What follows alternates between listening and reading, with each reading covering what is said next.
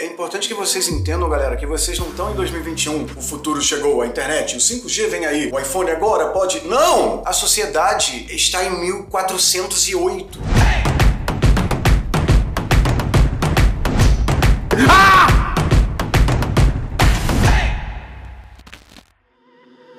coisas mais importantes da vida de uma pessoa, de uma empresa, é o tal do propósito. Tenho estudado muito sobre isso, tipo, que é uma a base da sociedade. Todo mundo quer ter um propósito, né? Marcos, qual é teu propósito? Você tem um aí na ponta da língua que eu sei. É André, qual é teu propósito? Fulano, Beltrano. Todo mundo, mesmo que não seja influencer famoso em casa mesmo, meu propósito.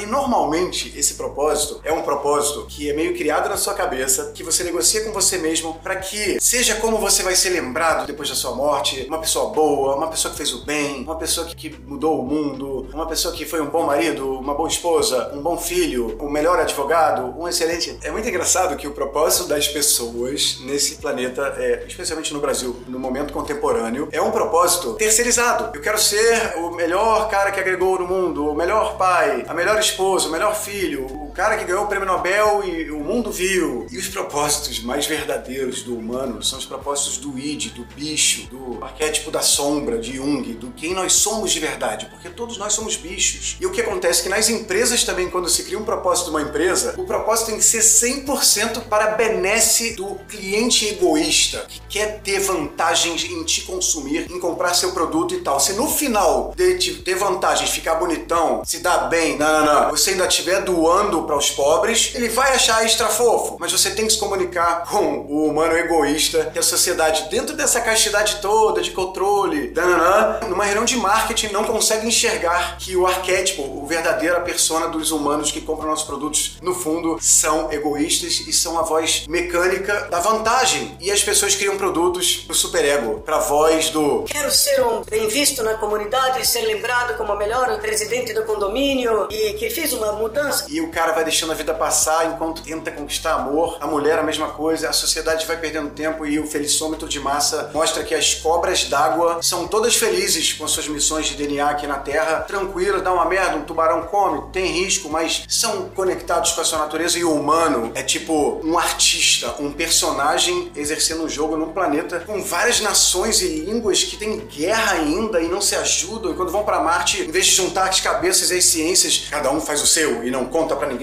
que a China vai chegar primeiro. A guerra espacial era uma disputa de tamanho de pênis entre Rússia, entre a União Soviética e os Estados Unidos. Era uma era, era um duelo de oh, América é melhor que vocês. Aí a Rússia. Vamos mostrar através da ciência aqui no xadrez. Aí a humanidade inteira para e gasta dinheiro, tempo. E filmes do Rambo era sempre contra russo, né? Hoje em dia é contra o árabe muçulmano que explode prédio, mas o inimigo da época era russo. E aí várias coisas podiam estar andando boladamente melhor e o mundo fica beligerante. A gente vive num livro de história muito antigo. É importante que vocês entendam, galera, que vocês não estão em 2021. O futuro chegou, a internet, o 5G vem aí, o iPhone agora pode. Não! A sociedade está em 1408. Imagina a otimização total que se pode fazer. Assim, a sociedade é otimizada para te atenuar, não para extrair a sua melhor versão. A gente tá vivendo no passado. Assim, é muito ridículo, cara. Assim, eu fico muito doido com a perda de tempo que a gente tem.